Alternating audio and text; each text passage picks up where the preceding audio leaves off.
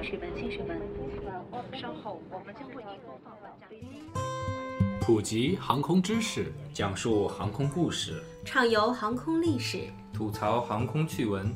哎，我这句怎么不押韵欢迎啊？收听东半球最专业的航空科普网络电台航空大话，航空大——航，空大话航。空大话。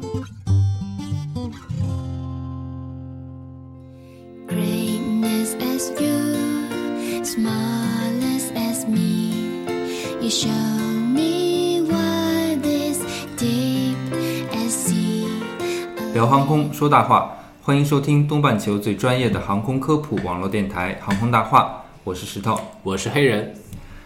这期我们聊聊珠海航展。哇塞，这是多久以前的事了啊？对，那为什么这么晚才聊呢？其实我们本来是拒绝聊珠海航展，对，为什么呢？是因为我们两个都因为各种原因没去啊。实在很遗憾啊。嗯对，然后看到，因为我们朋友圈里很多人都在现场不停的秀，不停的秀，然后我们就很郁闷，然后本来想想一任性就说那我们不做这个节目了，但是是不做这一期啊不做这期节目因为大家看这个照片和视频已经很过瘾了。嗯，但是有很多朋友呢，就是来私信说，哎，为什么不介绍珠海航展啊？对我真的很想见一见那位经常给我们来私信的朋友。是的，那我们后来又一想呢，我们作为这个东半球最专业的航空科普网络电台，居然不介绍一下东半球最大的航展，好像也不是很好，对吧？没错，没错。那我们也其实也借着这个机会，不光介绍珠海航展了，也把我们近年来中国比较著名的航展都简单给大家捋一捋。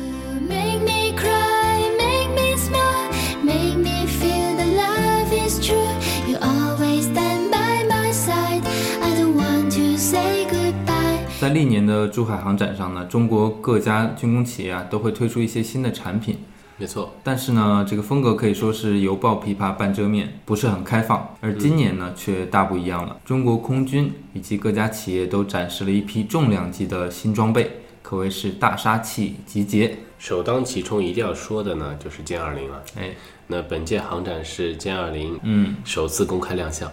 是的，这么短短十几秒的一个视频啊，相信大家也在朋友圈里广为流传。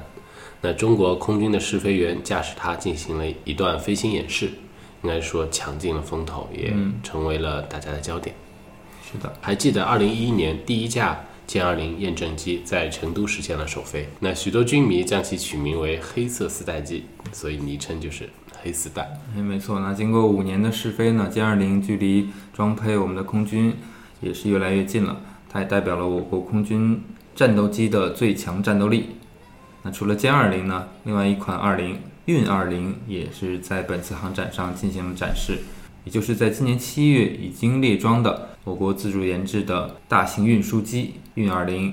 那它在航展上不光进行了飞行展示，并且首次面向公众进行了静态展示。”。是的，它是一个两百吨级的一个大型多用途的运输机啊，然后它的体型当然是非常非常的大，所以也被大家称为胖妞。我们在我们在航展的各种照片上也可以看到它是非常的抢眼，非常的醒目。那如果你想用手机拍下它的全景呢，恐怕你要以我的经验，你可能要离它至少一百米之外才行。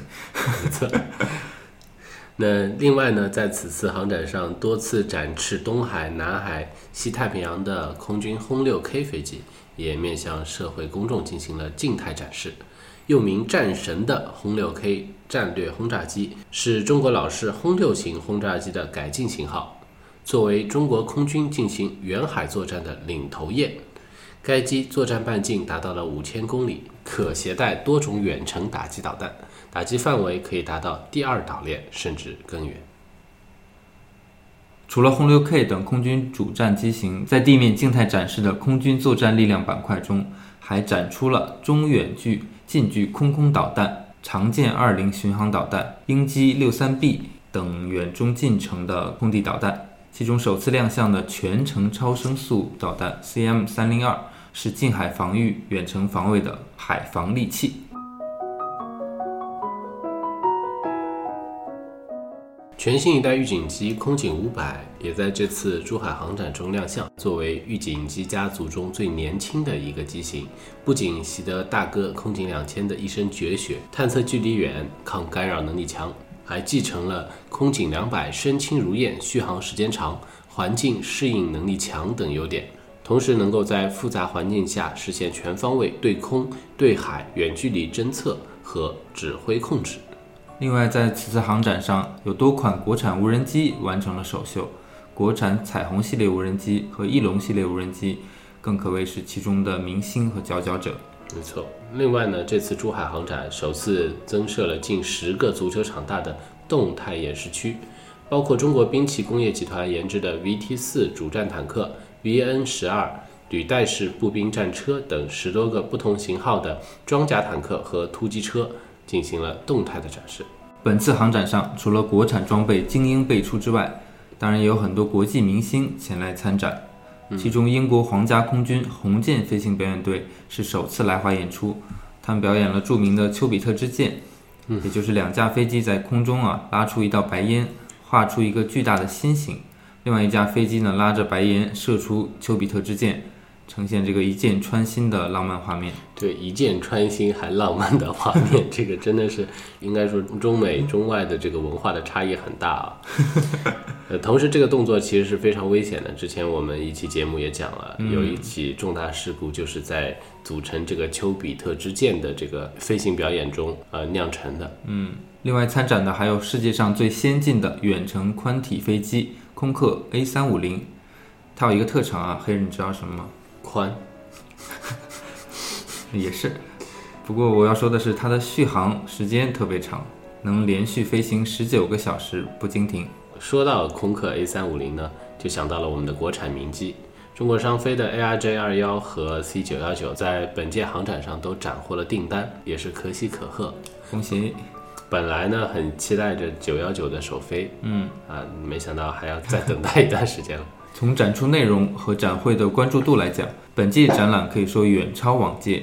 实际上，除了珠海航展，国内还有很多航展也是值得关注的。在这里呢，我们就给大家介绍一些影响力比较大的航展。首先说一下北京国际航空展，自1984年以来举办，每逢两年一届的北京航空展，涵盖了航空航天制造、维修、组装、运营全产业链，专业的观众总人数超过了三十万人次，是中国境内重要的世界级专业化航空展览活动。中国天津国际直升机博览会，简称天津直博会，嗯，也是每两年举办一届，是逢单年举办，一般呢是在九月。天津直博会目前是我国唯一的国家级国际直升机展览会。还有中国国际通用航空大会，简称通航大会，是国务院批准的中国通用航空界最大的专业化国际性展会，每两年举办一次。陕西西安是通航大会永久的会址。二零一五年的第四届通航大会，来自国内外一百四十架通用飞行器参展，参会的观众啊也达到了三十余万人。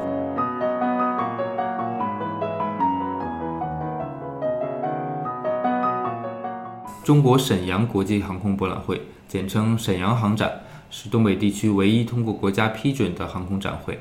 它是从2013年起举办的，当时呢叫做中国沈阳国际通用航空产品博览会。后来为了满足航空界各大企业的要求啊，自2015年更名为中国沈阳国际航空博览会，把“通用”两个字去掉了，和沈阳法库国际飞行大会同期举办。在成都呢，也举办过两届。国际的通用航空展览会，分别是在二零一五年十月份和二零一六年的十月份。那这个成都航展呢，也是目标是成为我国西部最大的一个通用航空的一个展览会。还有中国国际工业博览会，它其中有一个展区呢是航空航天技术展区。嗯，这个工博会啊，每两年一次，目前呢已经成功举办了三届，举办地就在上海。我们中航工业呢也参与了展览展示。那我们当时也去了一下展厅，周边呃有很多除了航空航天以及各大通信运营商以外呢，还有很多无人机、机器人，包括智慧城市等等各种领先的科技前沿产品的展示，还是很值得一去的。除此之外，还有青岛通航博览会、郑州航展、石家庄通航展、中国银川西部航展。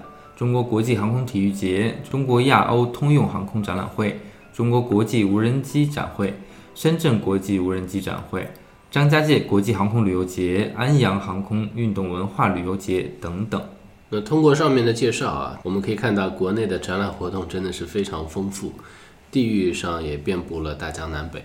从细分领域上，通航、商务航空、直升机、无人机，应该说样样都涵盖了。嗯，航空旅游等等也是应有尽有，而且很多都是近年来新鲜出炉的展会，可见中国航空的发展前景还是无限远大的。也希望大家能够继续多多关注中国航空，关注航空大话。那本期节目就到这儿啦，我们下期再见。好，我是黑人，我是石头，下期见。拜拜。lost in your mind. I wanna know,